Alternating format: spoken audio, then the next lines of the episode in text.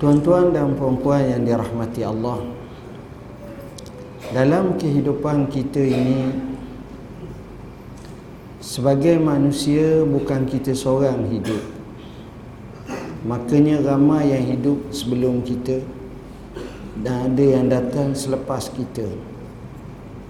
Dan di hadapan kita pula ramai manusia yang kita tengok Ramai orang yang kita temui Cumanya dalam ramai-ramai Maka kita tengok macam-macam agama fahaman kita temu.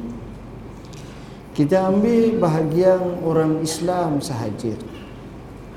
Bila orang Islam ni pun kalau kita tengok Apa yang berlaku Ada yang merasa gembira Ada yang separuh merasa gembira ada yang amat gembira ada yang tak ada gembira sentiasa dirundang dengan masalah sehingga kemurungan berlaku kesedihan berlaku seolah-olah tragedi dalam hidup.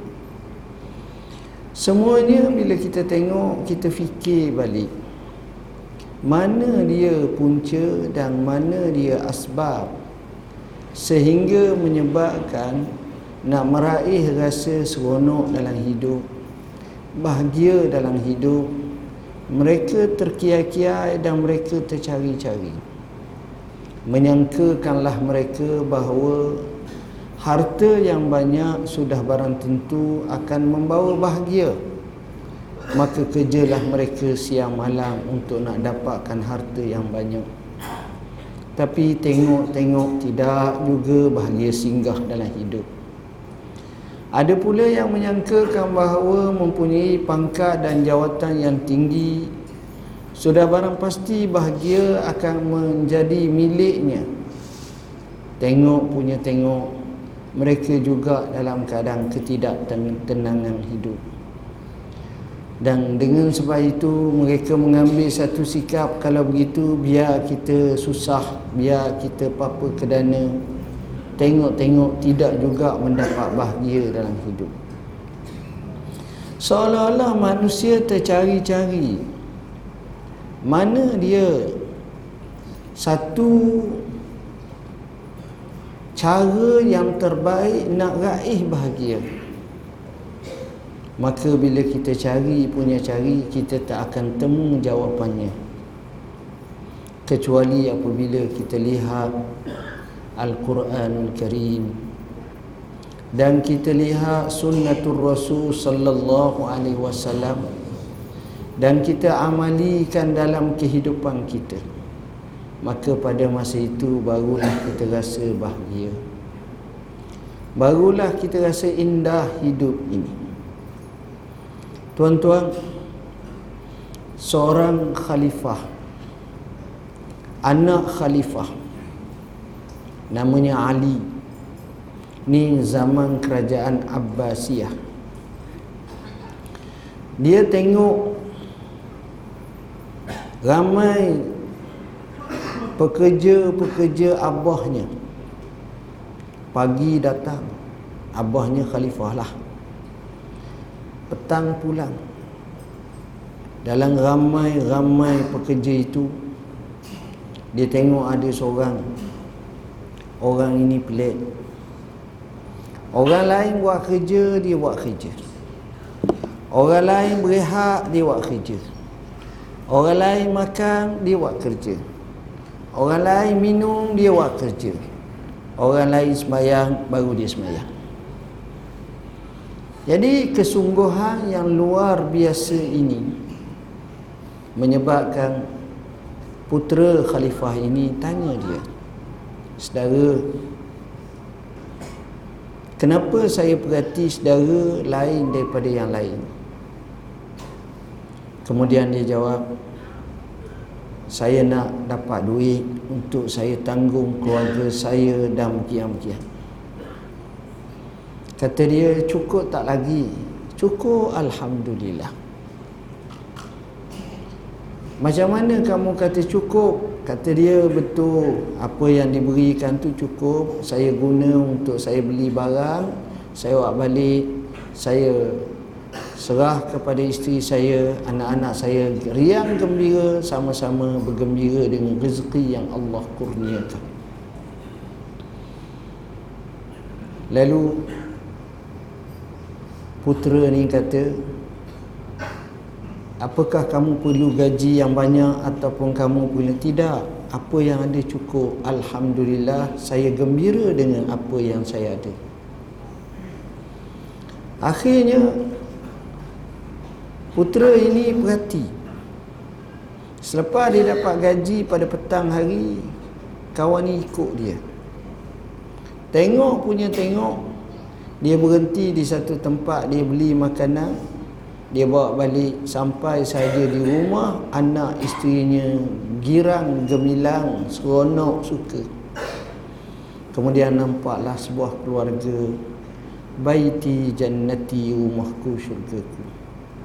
Rumah seadanya bukanlah hebat tapi gembira terpancar pada wajah anak isterinya Sedangkan hal ini tak terdapat kepada orang yang hebat seperti putera ini. Maka disitulah mesti ada sesuatu yang menyebabkan seorang itu rasa gembira. Makanya kita akan tengok gembira akan dapat seronok akan dapat indahnya hidup ini akan dapat apabila kita benar-benar mengikut syariat Allah percayalah. Kita ikut syariat Allah. Kita cuba fahami Al-Quranul Karim dan amalkannya. Kita ambil sunnah Nabi sallallahu alaihi wasallam kita praktiskan dalam kehidupan kita. Nescaya kita akan rasa hidup yang tenang kerana kita berpaut pada dua sumber yang paling tepat dan paling pertunjuk yang paling benar. Kata Nabi sallallahu alaihi wasallam taraktu fiikum amrayni lam tadillu ma in tamassaktum bihima kitaballah wa sunnati. Aku tinggalkan kepada kamu dua sumber utama selepasku yang mana kamu tak akan sesat selama-lamanya tak kala kamu berpegang kepada kedua-duanya. Kitab Allah dan sunnah Rasulullah sallallahu alaihi wasallam. Kitab Allah tuan-tuan kalau kita tengok orang Islam ni dia ada banyak tingkat dan derjat Darjat yang pertama tak baca Quran. Tak baca langsung. Dia hanya baca kalau baca ada perlu je. Kalau orang buka Yasin tanya siapa mati, dia tanya macam tu. Pangkat yang kedua baca sahaja Quran pada waktu tertentu. Yang ketiga baca Quran menjadi rutin hariannya. Yang keempat dia baca dan dia tadabbur al-Quran. Yang ini no. Afala yatadabbarun al-Quran? Apakah mereka tidak tadabbur, perhati, ambil faedah, istifadah apa yang terkandung dalam al-Quran? Yang seterusnya dia bukan sekadar tadabbur tapi dia amal apa yang ada dalam Quran. Yang hebat lagi bukan sekadar amal tapi dia hayati apa yang dia amalkan daripada Al-Quran itu. Dan puncaknya dia telah menjadi Al-Quran bergerak. Sebagaimana kata Aisyah sifatkan Nabi sallallahu alaihi wasallam kana khuluquhul Quran adalah akhlaknya Quran. Maknanya nak tengok Quran yang kita baca kemudian nak tengok Quran yang hidup maka tengoklah Nabi Muhammad sallallahu alaihi wasallam. Sebab apa yang dia buat? Tidak pernah berselisih dan tidak pernah kita kata memungkiri Al-Quranul Karim tidak pernah bertentangan dengan Al-Quran. Sebab itu dia seiring seolah-olah dia menterjemahkan Al-Quran. Benarlah kata Imam Syafi'i rahimahullah sunnah ini ada tiga matlamat. Pertama muqarriratun lil Quran. Dia mentakrir mengiyakan apa ada dalam Quran.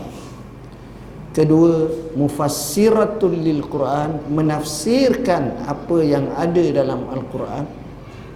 Allah suruh semayang maka Nabi tafsirkan semayang itu dengan semayang lima waktu diam diam diam. Yang ketiga mubayyinatun lil Quran iaitu menerangkan mentabyinkan mungkin dengan praktikal cara Nabi semayang macam mana. Quran suruh akimus salah kamu dirikan semayang. Cara rokok, cara sujud, cara semua sekali dinyatakan oleh Rasulullah SAW jadinya dalam kehidupan kita ini daripada sekecil-kecil perkara sampai sebesar-besar perkara. Sebab itulah hikmah Allah jadikan Rasul daripada manusia. Dia tidak jadikan rasul daripada malaikat. Nescaya menghujahkan orang kita tak mungkin ikut dia sebab dia malaikat dia hebat. Tapi oleh kerana dia manusia seperti kita maka kita boleh ikut dia. Rasulullah sakit. Macam mana adab ketika sakit? Rasulullah sihat. Macam mana cara Rasulullah sihat? Syukur Rasulullah. Daripada bangun tidur Rasulullah SAW sampai tidur balik kalau nak ikut Rasulullah boleh. Daripada masuk tandas sampailah kepada keluar tandas ke masjid boleh. Daripada hak pribadi sampailah kepada hak kekeluargaan sehinggalah hak kenegaraan sampailah kepada pemimpin utama boleh. Sebab itu Maulana Abil Hasan Ali Al-Hasanin Nadwi menyebut Muhammad sallallahu alaihi wasallam ini rasul yang semua orang boleh contoh jika sekiranya kamu orang kaya maka Rasulullah sallam lah ikutannya jika sekiranya kamu seorang miskin Rasulullah lah ketua kepada kamu jika sekiranya kamu seorang pemimpin Rasulullah sallallahu alaihi wasallam lah orang yang utama patut kamu ikut. Jika sekiranya kamu seorang suami cara Rasulullah sallam lah patut kamu jalani. Makanya Rasulullah sallam ni tak ada orang tak boleh ikut dia melainkan boleh ikut belaka-laka. Jadi bila dia boleh ikut belaka-laka kita tengok sifat dia ni luar biasa. Dan inilah bila kita ikut Nabi maka bahagia. Kadang-kadang kita tengok zaman dulu ada tok guru yang hebat. Kita tengok hidup dia hebat.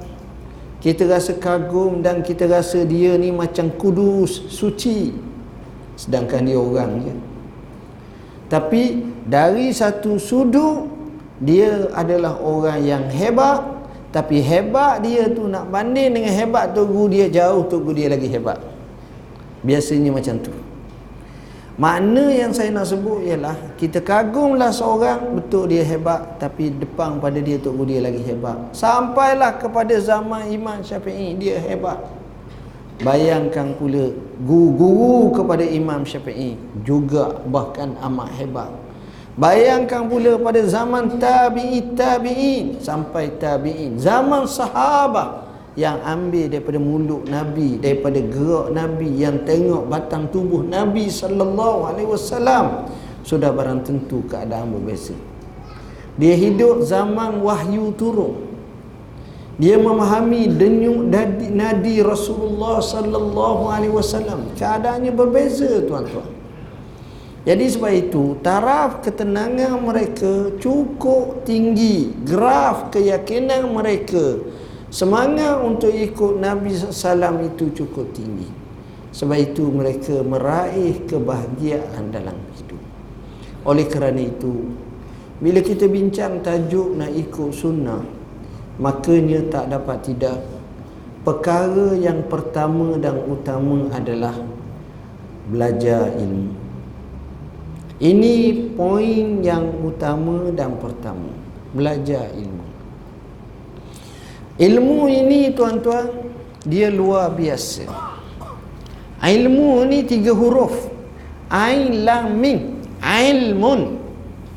Apa makna ilmu? Ilmu ini maknanya adalah yakin yakni tahu ilmu dengan makna ma'rifah. Ilmu dengan makna mutabatakun lil waqi mutabiq mutabakah ataupun muafakah kepada realiti sebenar. Ilmu ini dengan makna maklumat yang benar tasawur yang benar pada hakikat yang sebenar. Itu tarifan sebahagian ulama mantik dan sebagainya.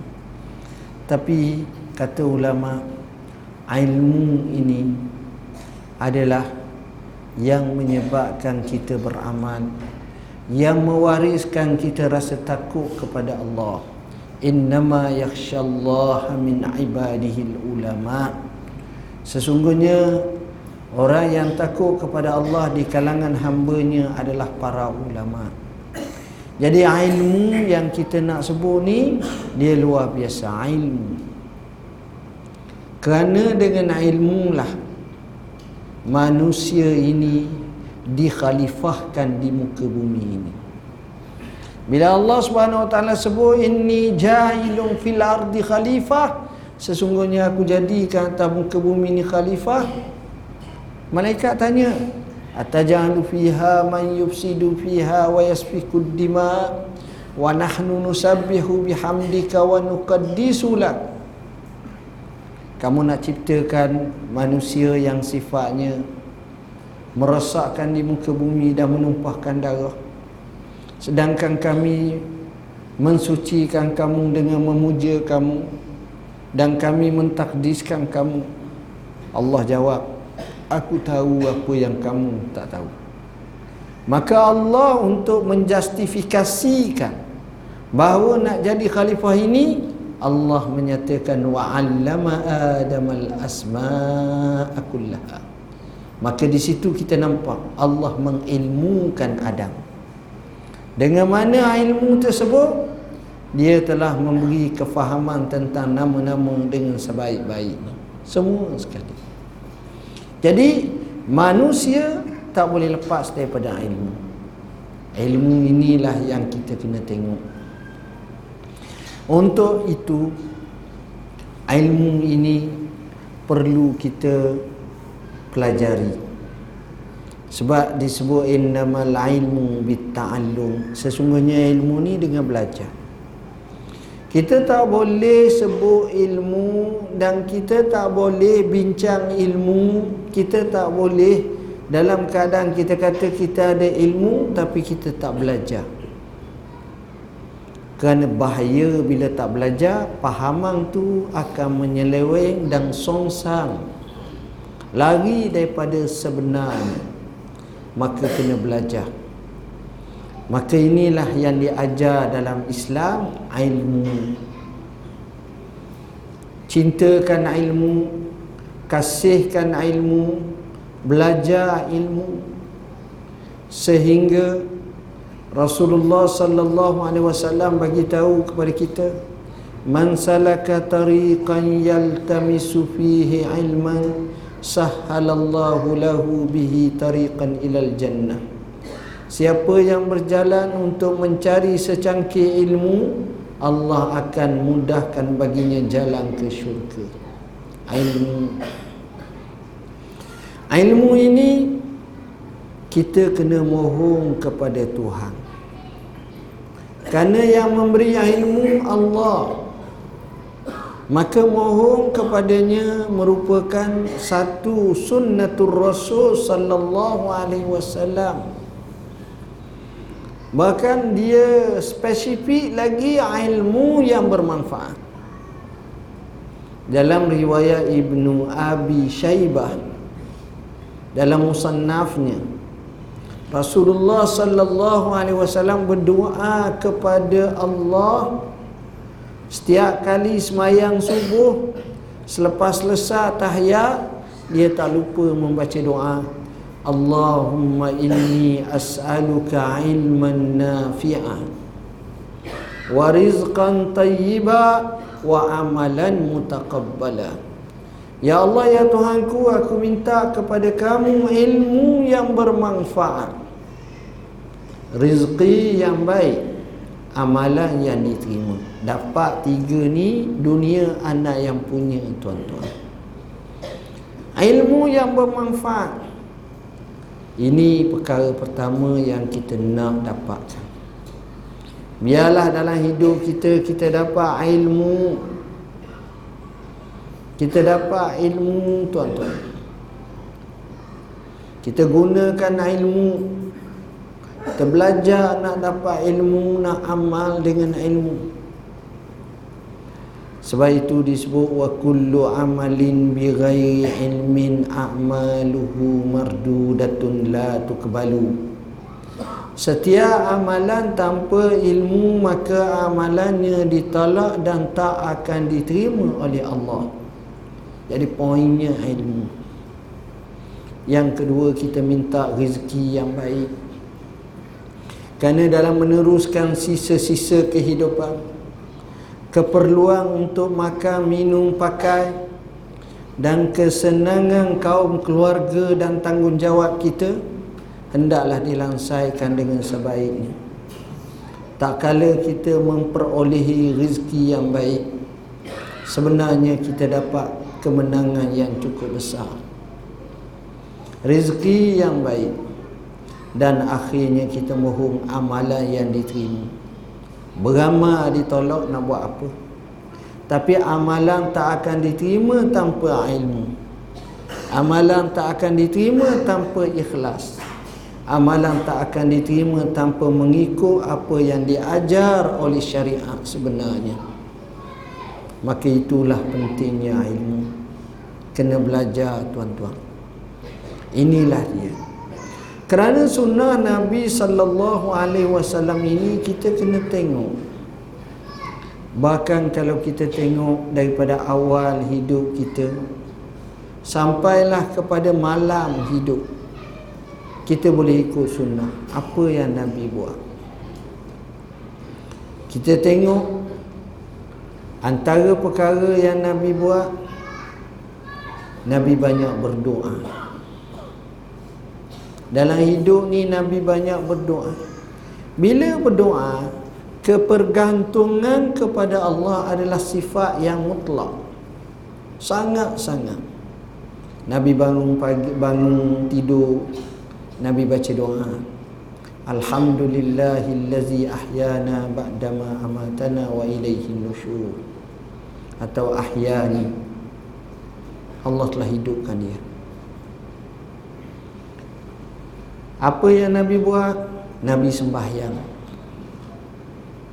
Starting dalam bangun tidur semayang. Maksudnya selepas wuduk lah. Selepas selesai yang sepatutnya Nabi sembahyang mukaddimah kehidupan Nabi Nabi sembahyang bila Nabi sembahyang Nabi baca Quran. Maka di situ insijam dua perkara ini bergabung baca Quran dengan semayang bahkan Nabi zikir subuhun kudusun rabbuna rabbul malaikati warruh Nabi fikir Nabi duduk Nabi duduk baring atas lambung rusuknya. Nabi tunggu waktu sembahyang. Intizarus salah merupakan salah satu daripada makna riba tunggu sembahyang. Nabi sembahyang, Nabi tahajud. Allah berfirman wa minal laili fatahajjad bihi nafilatan lak asa an yab'asaka rabbuka maqaman mahmuda. Daripada sebahagian malam hendaklah kamu bangkit untuk melaksanakan ibadat tahajud Moga-moga Allah akan bangkitkan kamu pada kedudukan yang sebagai satu nilai tambah bagi kamu. Moga-moga Allah bangkitkan kamu pada kedudukan yang terpuji. Nabi sembahyang witir. Nabi menyatakan ij'alu akhir salatikum witra jadikanlah akhir solat kamu dengan witir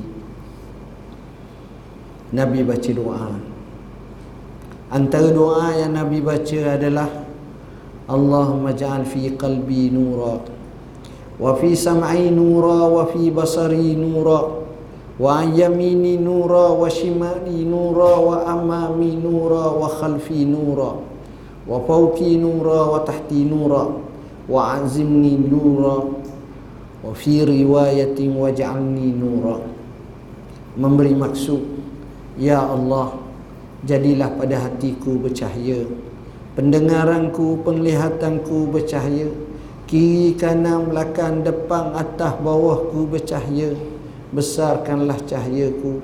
Setengah riwayat jadikanlah aku bercahaya. Setengah riwayat kurniakanlah kepadaku cahaya. Nabi doa tuan-tuan. Nabi pergi ke masjid. Nabi sallallahu alaihi wasallam menyatakan Iza ra'aitumur rajula ya'tadu ilal masjidi fashhadu lahu bil iman. Bila kamu tengok seorang lelaki itu beradak datang ke masjid, maka saksilah orang ni ada iman. Perangai datang ke masjid ini sifat tanda ada iman. Kita baca sejarah salafus salih dia tak lupa datang ke masjid. Bahkan dalam riwayat menyebut Sementara lagi pada waktu pagi fajar yang hampir menyingsing datang ke masjid kata Nabi sallallahu alaihi wasallam basyirim al-masyaina bizulami bin nuri tam yaumal qiyamah au kama qala Beri berita gembiralah kepada orang yang berjalan kaki membelah kegelapan malam menuju ke masjid dengan cahaya yang sempurna pada hari kiamat kelak. Ini pahala yang besar tuan-tuan. Sebab itu kalau kita baca sejarah kita dengar pandangan ulama yang pelbagai. Cerita kisah mereka. Al-A'mash 60 tahun tak pernah luput takbiratul ihram dengan tok imam. 60 tahun. Apa mana tak pernah luput takbiratul ihram dengan imam? Maknanya empat perkara. Pertama dia semayang di masjid. Kedua dia semayang awal waktu. Ketiga dia semayang di sah pertama. Keempat dia semayang berjemaah. Tengok. Begitu juga kisah seperti Sa'id ibn Al-Musayyib pun hampir 40 tahun tak pernah luput semayang jemaah di Masjid Nabawi mereka ini luar biasa ada dalam YouTube kita tengok seorang lelaki buta pergi ke masjid daripada rumah dia ke masjid dia letak tali. Dan tali tersebut letak atas tanah bila masuk dekat nak masuk waktu dia akan uruk tali itu sampai kepada tangga masjid. Semayang. Kita celek pun tak apa pergi. Ini masalah kita. Cerita yang luar biasa seorang lelaki Arab Saudi seorang lelaki di Arab Saudi ini pergi ke masjid. Setiap waktu tuan-tuan. Namanya Abdullah Al-Asiri. Heran apa kita pergi? Herannya dia pergi masjid dengan cara merakuk. Kita tak gauk pun tak pergi masjid. Kerana dia paralyzed Dia tak boleh berjalan Jadi nak pergi masjid ngakuk Yalah walaupun tak jauh pun kalau merakuk Kalau masjid di ujung sana sini letih dah kita. Bersungguhnya dia ke masjid.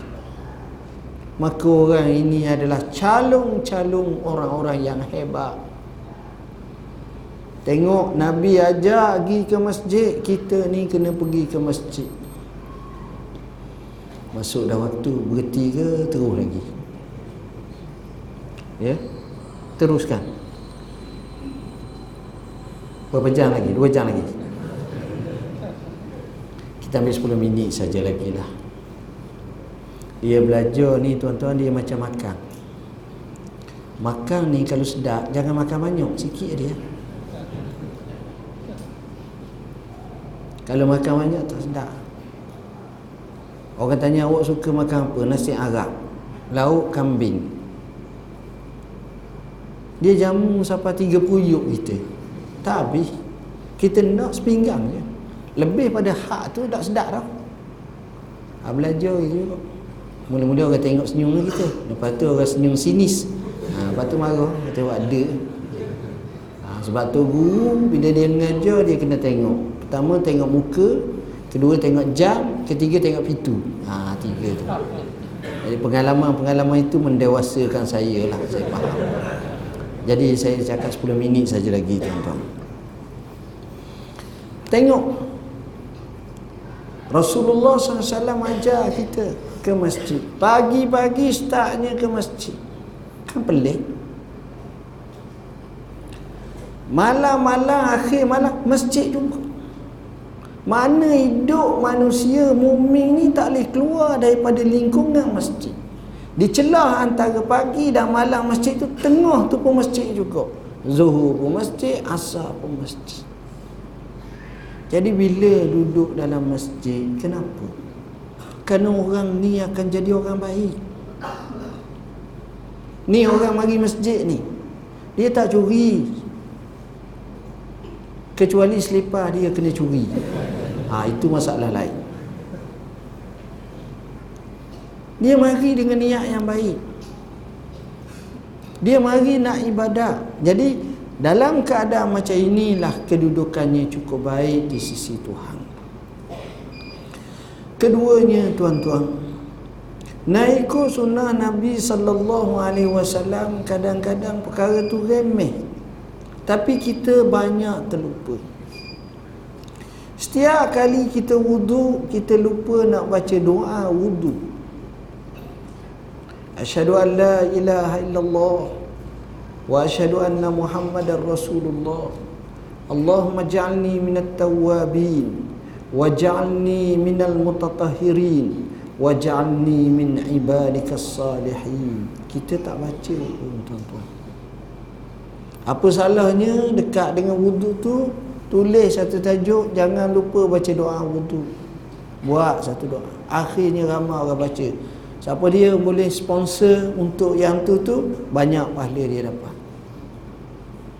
Letak kat dinding bukan dalam tandah, dalam tandah ada letak doa ni. Orang letak di luar. Ha, di tu letak baca doa.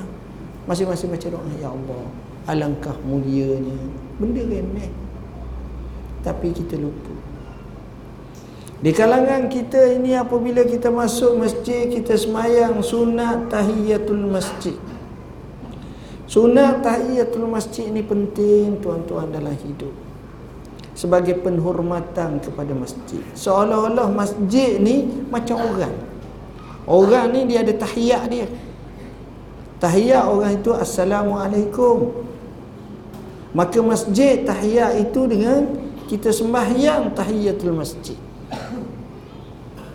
Kata Nabi sallallahu alaihi wasallam, "Iza dakhala ahadukum al-masjidah fala yajlis hatta yarka rakatain apabila seorang kamu masuk masjid maka jangan duduk sehingga dia solat dua rakaat tengok bila kita sembahyang di masjid kita sembahyang subuh sembahyang asar sembahyang zuhur sembahyang maghrib sembahyang isyak yang ini ni kalau tak boleh pun sekali sehari biar kita kena masjid.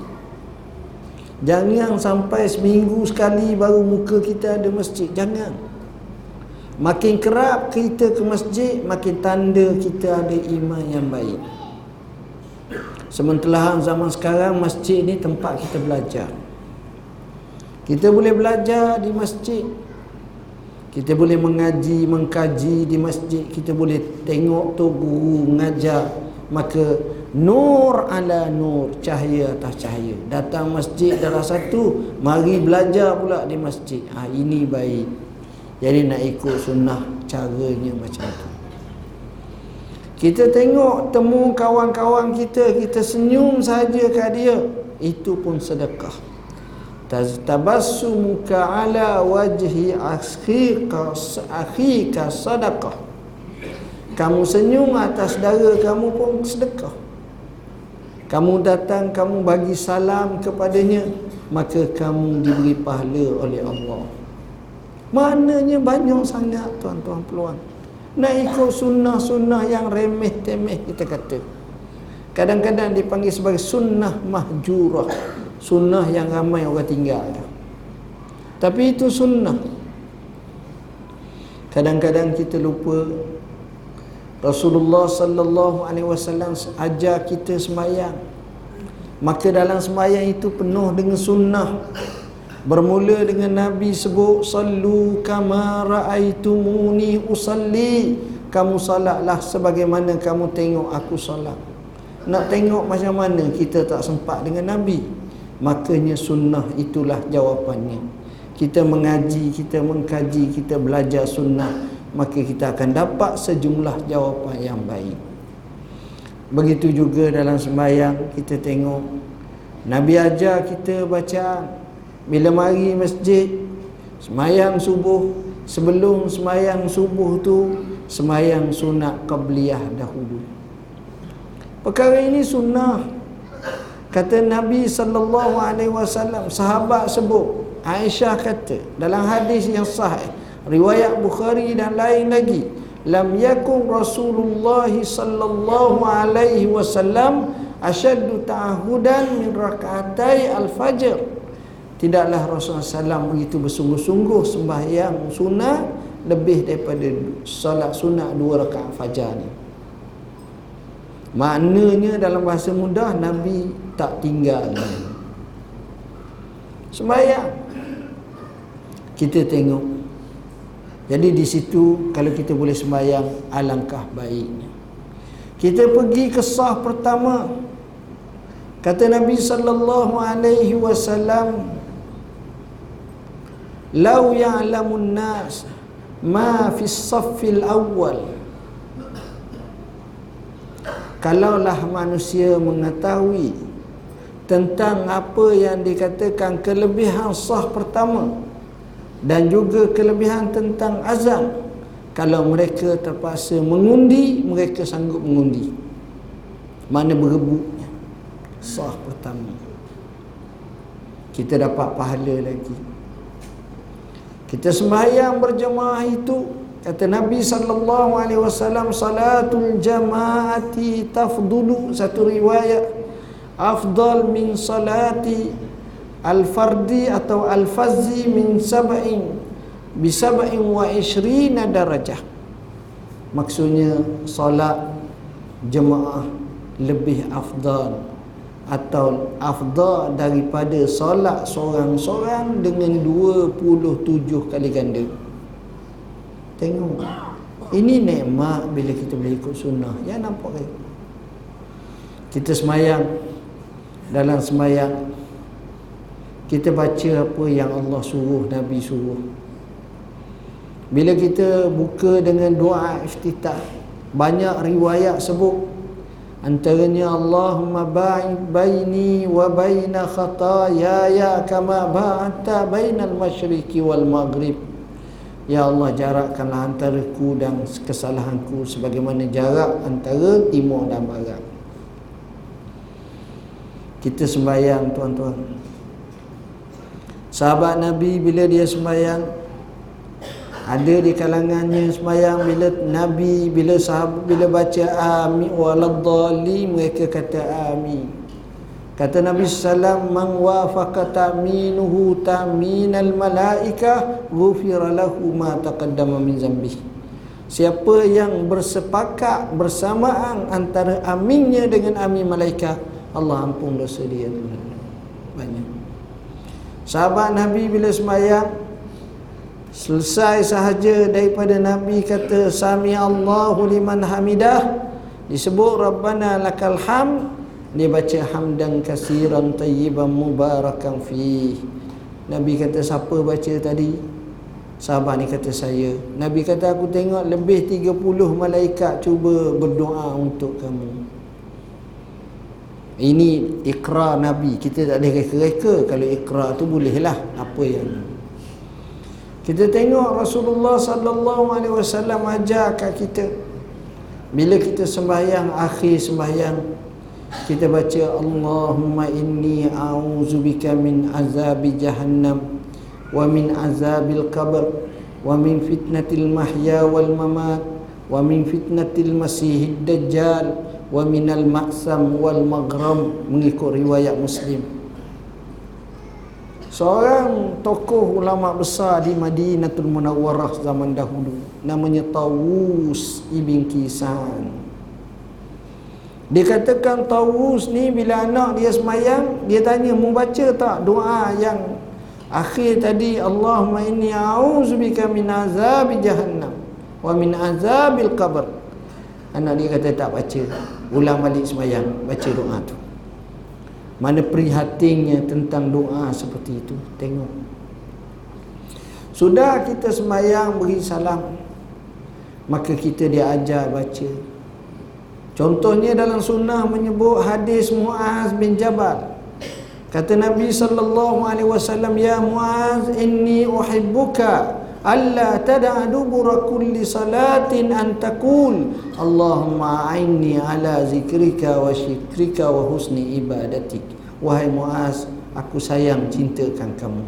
Jangan tinggal lepas mayang daripada akhir semayang daripada kamu baca doa Ala zikrika wa syukrika wa husni ibadatik jadi banyak sangat sunnah-sunnah yang baik bila kita menghayatinya.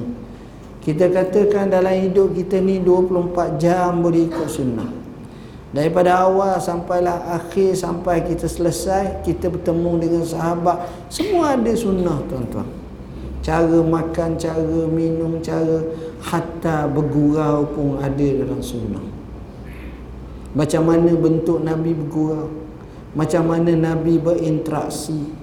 macam mana kehidupan Nabi semuanya kita boleh tengok dan kita boleh tengok Baitun Nabawi rumah tangga Nabi Salam yang kita mahu jadikan baiti jannati rumahku syurgaku jadi tuan-tuan rasa sekadar itulah yang dapat saya sampaikan kalau saya nak bincang maka panjang lagi untuk nak ikut sunnah Nabi Salam sewajarnya kalau boleh tuan-tuan bacalah kitab syarah hadis 40 ni siapa yang memilikinya cukup baginya untuk menghidupkan amalan sunnah dalam hidup dia pedoman yang dikumpul oleh Imam Nawawi. Untuk mensyarahkan ni kami mengambil masa hampir 20 tahun tuan-tuan. Baru selesai begitu juga kalau kita nak bincang bab belajar ilmu dalam buku tinta nasihat ini. Sesuai sangat. Saya bahaskan panjang macam mana nak menuntut ilmu macam mana syaratnya macam mana satu persatu panjang. Oleh kerana kita nak bina rumah kita rumah yang terbaik baiti jannati jawapannya ada dalam rumahku syurgaku kita kena pastikan makanan dan minuman kita halal sekatu patuh jauhkan daripada haram dalam buku ni inilah jawapannya oleh Dr. Yusuf Al-Qardawi yang menyebut tentang halal haram dalam Islam. Oleh kerana kita nak kurban, saya syurkan bacalah dalam buku Udhiyah Bak Kurban ini untuk kita faham dan juga dalam masalah hukum hakam berkenaan dengan akikah. Jadi saya rasa sekadar itulah yang dapat saya beri sedikit pencerahan. Mudah-mudahan ia memberi manfaat kepada kita semua. Mohon maaf bahasa yang saya guna mungkin kasar tak sesuai dengan khalayak sini. Aku qauli hadza wa wa lakum. Wassalamualaikum warahmatullahi wabarakatuh.